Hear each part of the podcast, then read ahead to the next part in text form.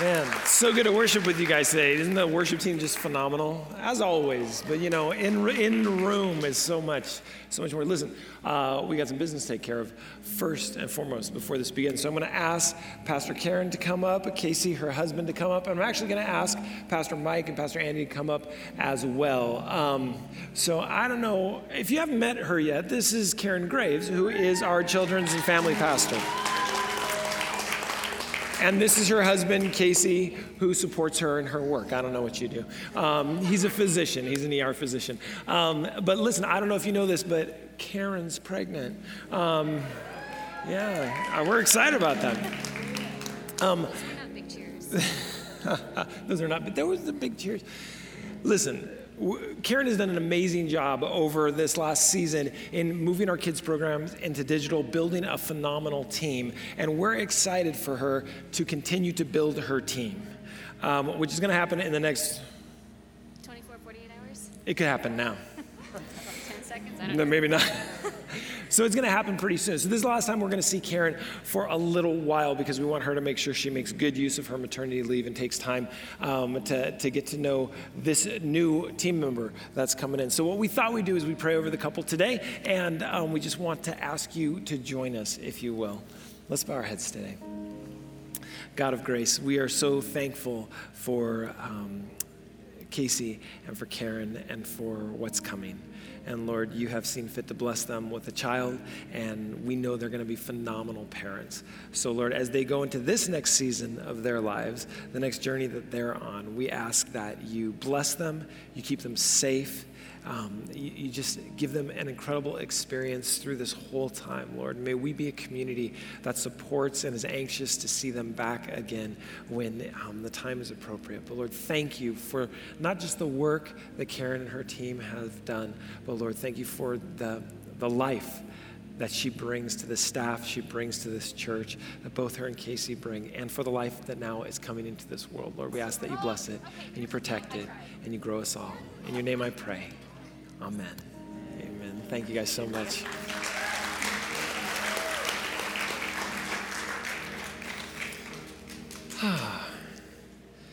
like I, I love I love people who are about to have their first kid because there's this mix that you don't get in life very often. It's it's joy and fear at the same time, right?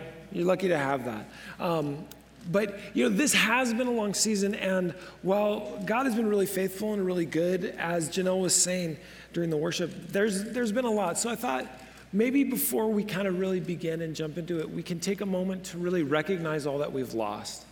Because there's been a lot of loss that has happened over this season. And our hearts go out to those who have lost, those who, because um, we know somebody or we know somebody who knows somebody who's lost someone to either this pandemic or just this season. And so I thought maybe we could do 15, 20 seconds of, uh, of just a moment of silence, and I'll bring us out in prayer. Let's bow our heads, shall we?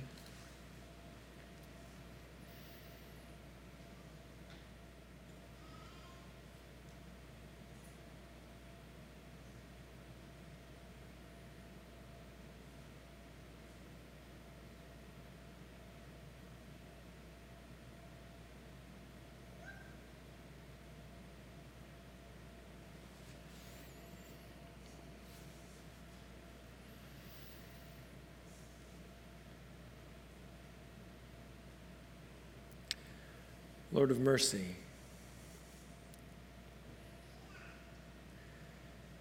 You've been with us through all that we've experienced through these last months and year.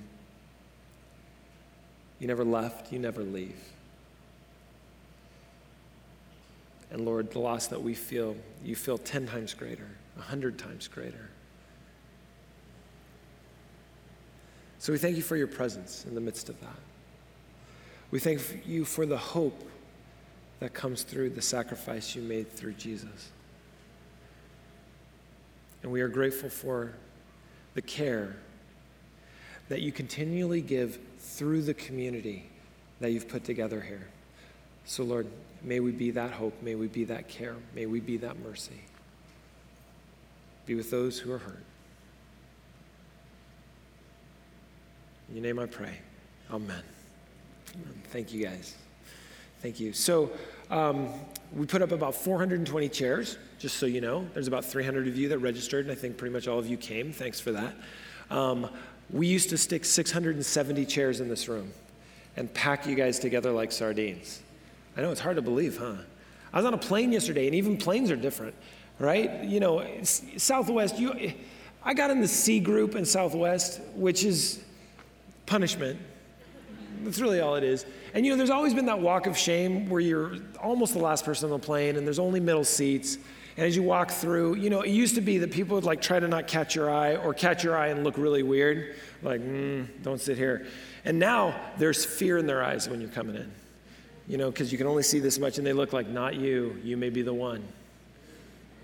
Don't sit here. And so I sat down, I sat next to these two guys, one who, but they were both a lot bigger than I thought they were. And I'm a pretty big guy too. So I sat down and you could tell we're all like, okay, because now there's a whole new situation with personal space, right? We are not going to touch each other. And so I sit down and, you know, one guy's big, huge shoulders, the other guy had big, huge shoulders. And so I'm, I'm not that big, but I'm sitting like this. But the, the new protocol, I think, is this the guy on the aisle just looked out of the aisle and breathed towards the aisle the whole time. And I just looked straight on, and in fact, most of the time, just had my head down, breathing this way. And the guy in the window looked like he was like, just trying to make the window foggy. Like that's how we were. I don't know if that's the new protocol. They didn't tell us that, but um, I don't know. When when you travel, when you travel, I get to travel a lot, which is a lot of fun. It's been a while. It was a weird year not traveling very much because, you know, I've been to Australia like every year for the last 20 years and to not go. And I had trips planned. I had trips planned to London. I had trips planned to Japan to even plant a church perhaps in Japan. Like there's some really stuff that was amazing and COVID, you know, shut it all down. But I have these rituals that I do before I travel.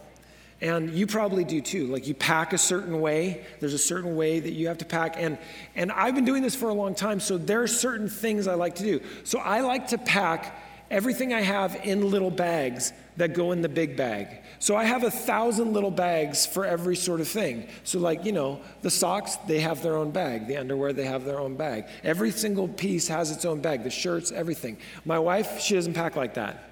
My wife just throws it all together, which is inappropriate and it messes with my ritual because my bag looks perfect. I open it up, everything's folded, everything's nice. Her bag's like, she, she goes, you know, can you get the iron from the, from the hotel? I'm like, you can't use the hotel iron. I mean, you can, I suppose, but I pride myself on not having to do that. And it's the rituals that set that thing up. It's the rituals that make things work. It's the rituals. We're talking about rituals today, just so you know. We're talking about rituals because every faith tradition has rituals.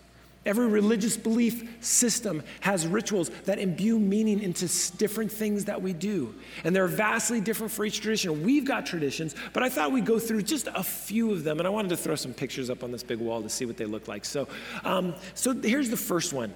I, you maybe seen these guys before. This is called the goal G O L, the goal. Or they call it land diving, which is an ancient ritual performed by the Bunlap people in which men tie vines to their ankles, and jump headfirst from a tower. It's performed for the hope of a rich yam harvest, right? Which is something we can all, you know, identify with, all right? So it's, a, it's actually a religious ceremony, a religious ritual in which they do. And it seems weird, right? That you would just tie vines to yourself and run. By the way, this is the precursor to bungee jumping. You know that. Like people thought that would be fun, except for the landing part. So let's figure out a way to land differently. So it seems like a weird ritual, but that's what this particular tribe does. Here's another one. Um, the next one is scarification. And I apologize if you're queasy, but I found some other pictures that were way worse, and I backed it off. So um, this is practiced by the Chambri tribe of Papua New Guinea. Scarification is an ancient ritual and initiation tradition for boys entering manhood, in which their skin is cut and scarred to represent the scales of a crocodile, right? Part of their animistic religion. And then this one's pretty intense, if you've ever seen this one. Yeah, I know. Sorry, I know. That's horrible, isn't it? and it's huge behind me, isn't it? Sorry. It didn't look as bad on my laptop. I haven't even looked at it yet. Hang on a second. Oh, good gracious. That's way worse. So this is done in southern India, and it's known as eagle hanging, right? In, in recognition of the, of the Lord Vishnu. And what they do is they, they have some religious ceremony, and then they put these guys up, and they, they kind of parade them around town. You can get rid of it now, Wes. I don't think anyone wants to see that anymore. But rituals often seem strange to those outside the tradition, right? So if we were having if we were having church and I said, "Hey, that was amazing worship service. That was so great. Listen, we've got a few things we're going to do now. It's going to be a little bit of a different church service. What we're going to do is some of you are going to go up to the top. We've got some ropes. Just tie your ankles and jump off. Like it's fine. Some of you, we've got some hooks over here. We're just going to, you know, hang you up. Like like it's fine. And some of you, we're going to scar your skin. Like, and you would think, wait a second, that's crazy.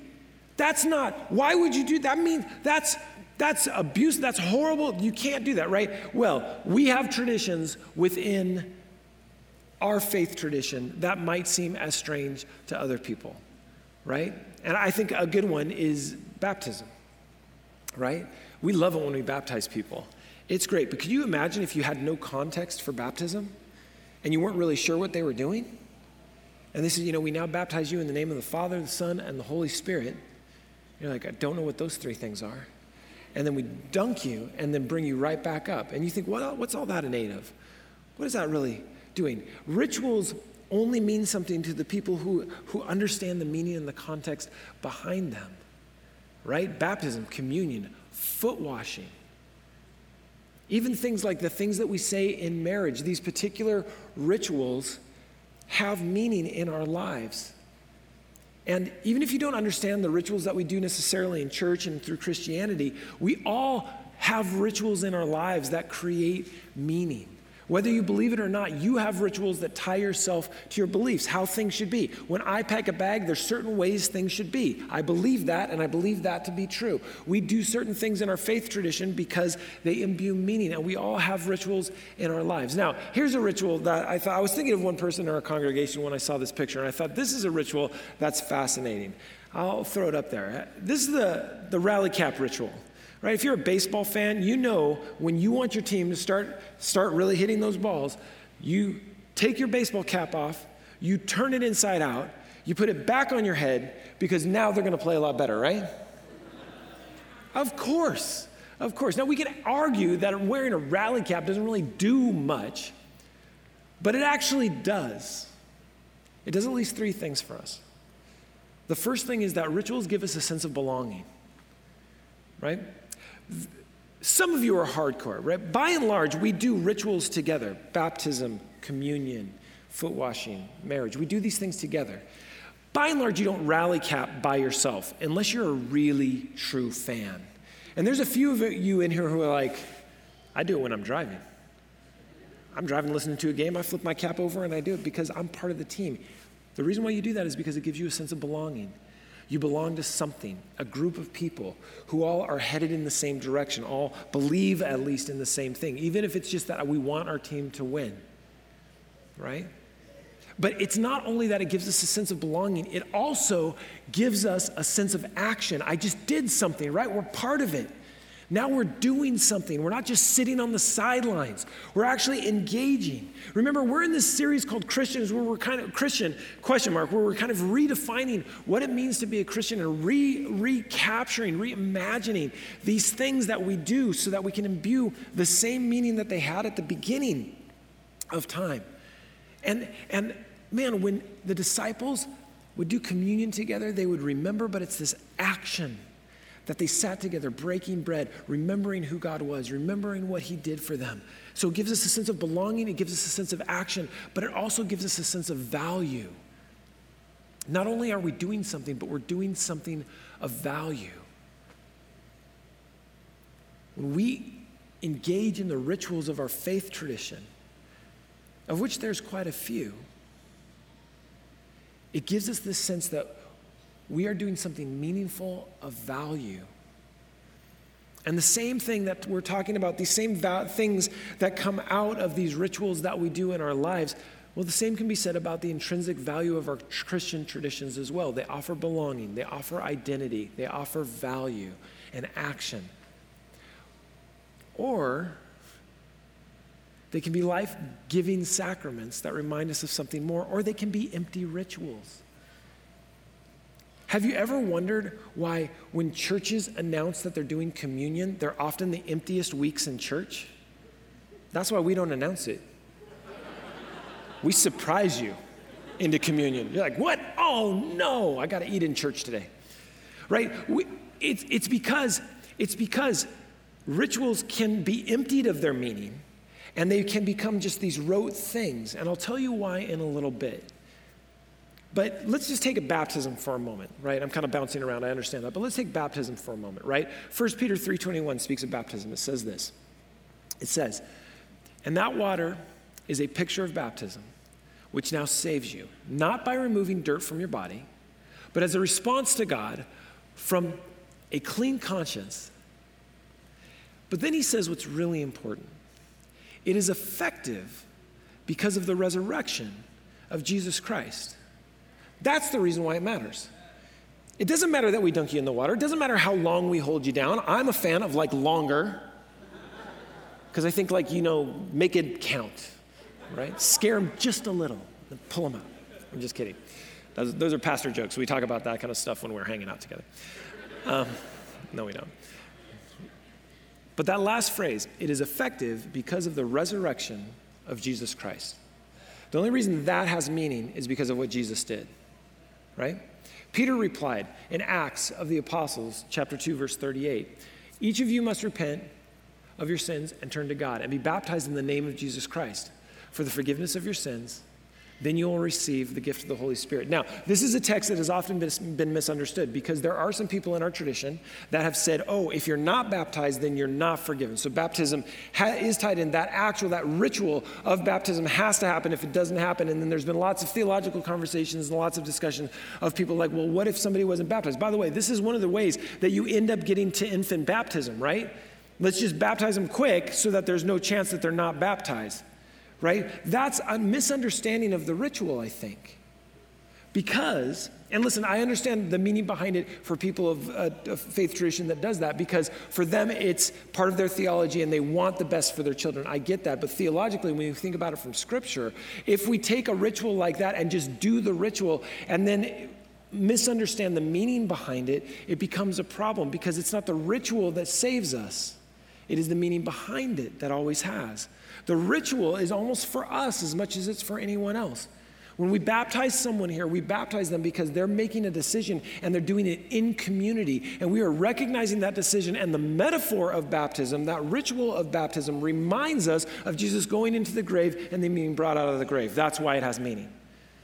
Right? And that's important. It's important for us to know that. Because if you don't understand the meaning of what you do, you do a lot of things and you don't like it and you're frustrated by it and you don't understand it, and after a while, you're just going to stop doing it because it doesn't mean anything anymore. Right? Mark 16, 6. But the angel said, Don't be alarmed. You are looking for Jesus of Nazareth, who was crucified. He isn't here. He is risen from the dead. Look, this is where they laid his body. Baptism reminds us of this one truth. Right? Communion reminds us of this one truth.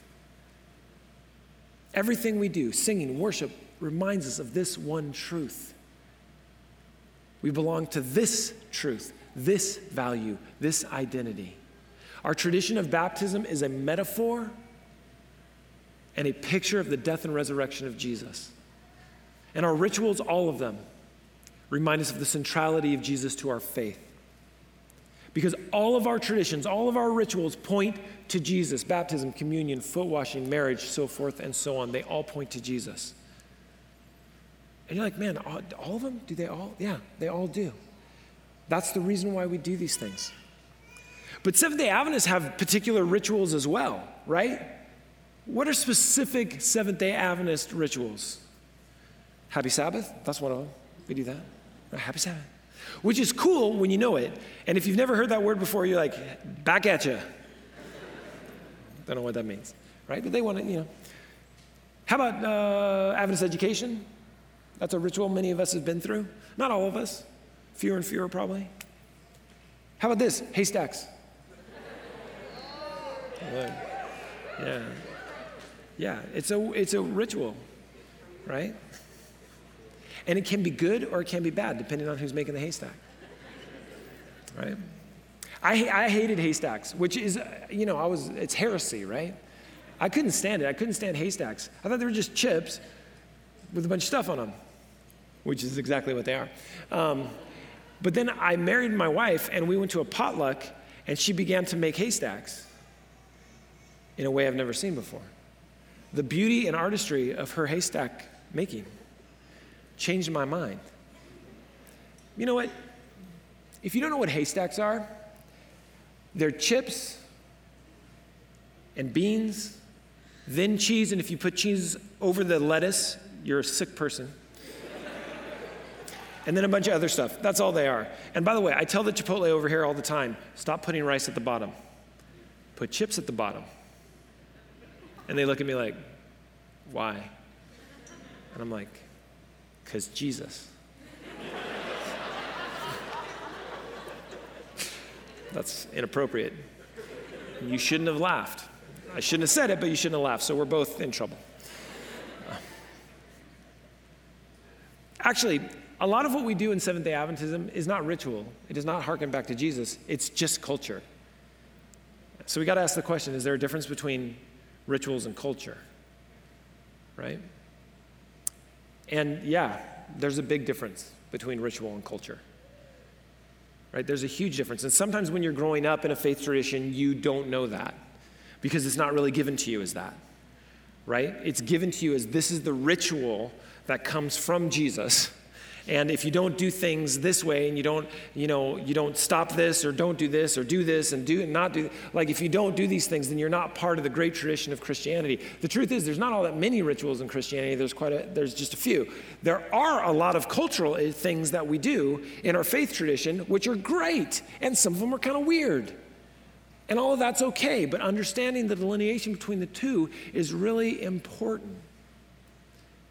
Because, like, let's just take something as silly as worship, right? And I shouldn't say silly as worship, but let's take something that has been fought over like crazy and churches split over something as silly as worship, right? There's not one way to worship. The way that we worship at Crosswalk is not the right way to worship. We just like it. Are we clear? Yeah. And when somebody comes in and goes, I don't like it, I go, yeah, okay. That's it. You don't like it, I do, and that's, I'm in charge. it's bad. I haven't preached in a long time, all right? Apparently, I got a lot of stuff that I need to just get out and say. Apparently. Um, but I mean, it's, it's not, it's as deep as that. But I'll tell you what, whatever song you sing, whether you sing it in a Baroque style with a, you know, a harpsichord, whether you sing it in a hymn style with an organ, or whether you sing it in a rock style with, with the band that we have, if it's not pointing back to Jesus, it doesn't even matter. Right? It shouldn't even be. But that's cultural. Right? But we all baptize because that's a ritual that harkens us back to the remembrance of who Jesus is. We worship in a certain way, and a, you know what? In a decade, we might not. We might, might worship completely differently. And I'll be, the, I'll be the person who's like, you shouldn't do that. And my kids will look at me and be like, you're just an old man. And I'll be like, yeah, you're right. But rituals that last are rituals that are, are they're tied to the past, right? And while we may not be worshiping the same way, or the music's not going to sound the same, or we maybe have different words to the songs that we sing, we are definitely still going to be baptizing. We're definitely still going to be doing communion together. We're definitely still going to be honoring God by the way that we come in communion and marriage and those types of things, right? Because these rituals tie us to Jesus, to the great tradition of Christianity, to a history of salvation that God has given his people again and again. But an inability to reimagine those rituals disconnects us with our future. So there's not one way to do communion either. Some of the best communions I've had have been very different than what we do in church growing up.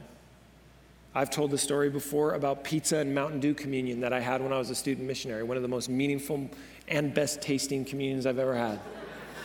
I'm not gonna lie, there was, was good pizza, right?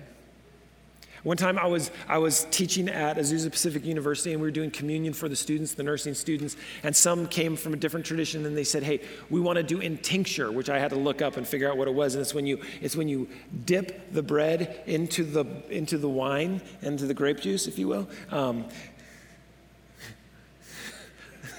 We can't even say it, can we? Into the wine, grape juice. We're so programmed. That's so funny. It was grape juice, um, just to be clear. Um, anyway, so I'd never done it before, so I got, I got a certain kind of bread, and, and we're doing this communion service, and it's really cool because all different faith traditions were there, and I had a friend of mine who was playing guitar, and it's this really reverent moment, but I had gotten the wrong kind of bread, and so I'm holding this bowl, I'm literally holding this bowl of grape juice, and they, they bring, and they're coming from their tradition, and they, and they take the bread, and they break it, it's beautiful, this is great, they're passing it to each other, this pre-COVID, they're passing it to each other, and they take the bread, and they dip it in, and the bread falls apart in the bowl. And the guy's like, and so I look at the next person, and they're like, okay. And by the time it was done, it was just a bowl of sickness. But you know what?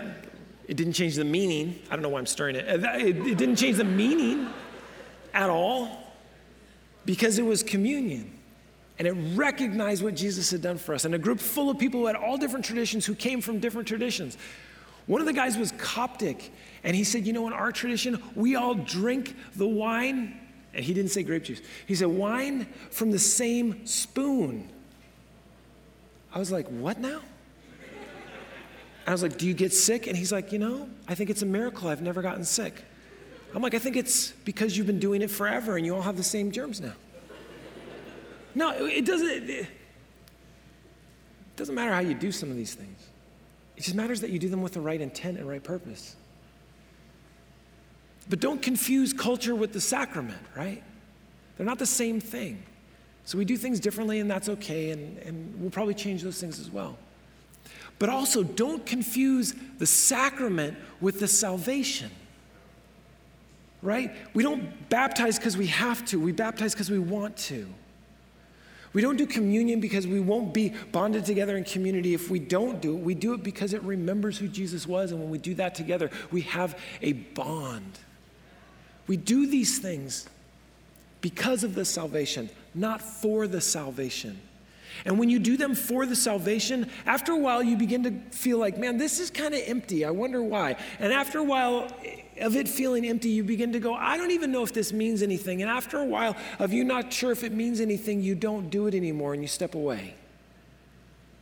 Because nobody wants to do something that doesn't matter. And if you put too much meaning into the process and you forget about the actual meaning behind it, these things begin not to matter anymore. And it also becomes about us. Did you do this? Did you do that? Did you do this? This whole thing that we do, it's not about us. Because our action, however good, however holy, however sacred, is nothing compared to God's action towards us. And I've said this a great deal. Our faith is not about us, rather, it is about what has been done for us and given to us. So, as you come back to church, right, because this is a ritual that, that, that got stopped in the middle for 60, 61 weeks, whatever. We're coming back and we're regaining the ritual, we're reimagining the ritual a little bit. The question I have for you is what rituals give meaning to your life? And I want you to think about it. I want you to think about how you prepare to come and worship, how you prepare to come and be in community again, how you prepare to be engaged in the worship service, how you prepare to be engaged in community again. And then you got to ask yourself this do the rituals that we do here give you meaning? And do they point or do they point to something greater? Because what we try and do in church every single week is transcend all of this so that we can remember who God is. The reason why we work so hard to make a worship service that seems seamless is so that you don't have to worry about anything but who God is in the midst of it. The reason why we want you to come here is because we want you to take a step away from the rest of your life and Sabbath with us and find out who God is and see how He can heal your pain, see how He can remold your desires and your values, see how He can re imbue meaning into all those crazy, silly things that we do. We have an opportunity coming back to reimagine the rituals and the spiritual actions that we take in our lives so that they are something more than they've ever been before. It's not just about coming back and getting back and singing songs and having great coffee. It's about more than that. And we have we had this pause. Now we get to begin on our own terms, and we want those terms to be God's terms. So as you enter into this new season, this is my hope for us all that we can reimagine the rituals in our lives, reimagine the spirituality that we are, are wanting to regain and recapture together in community, and that we will become a community that is even greater in its expression of love and its expression of Jesus than we ever were before. Friends, that pause just means we get to start again. And we can be more. We can express Jesus more profoundly by reconnecting with the meaning of the rituals. And of course, reconnecting with the body of Christ that sits here today. So thank you for coming back. It's a it's almost surreal to be in a room with people worshiping God again. But I also want to thank you for your faithfulness through our intro because you continued to keep this church running, keep this church floating. And so, as we are blessed to have the opportunity to almost relaunch this ritual that we do, I'd ask that you make it better and you think more intentionally about it than you ever have before. Because I believe that God is calling us to even greater things that he's than what he's already given us. And what he's given us has already been pretty great. So let's bow our heads today. God of grace, Lord of mercy, King of all. We submit ourselves before you again today. Included in that are the rituals that we take into our lives, that we enact, not simply to be play actors, but so that we might reimagine the meaning that you've imbued into each and every one. And Lord, as we continue to worship, as we relearn how to be in community, may you make it better, sweeter, greater than it ever was before. We're so grateful for this gift of salvation that you've given us. And Lord, we want to live our lives in response to that. That is what it means to be a Christian. We pray these things in your holy name, the name of Jesus. Amen.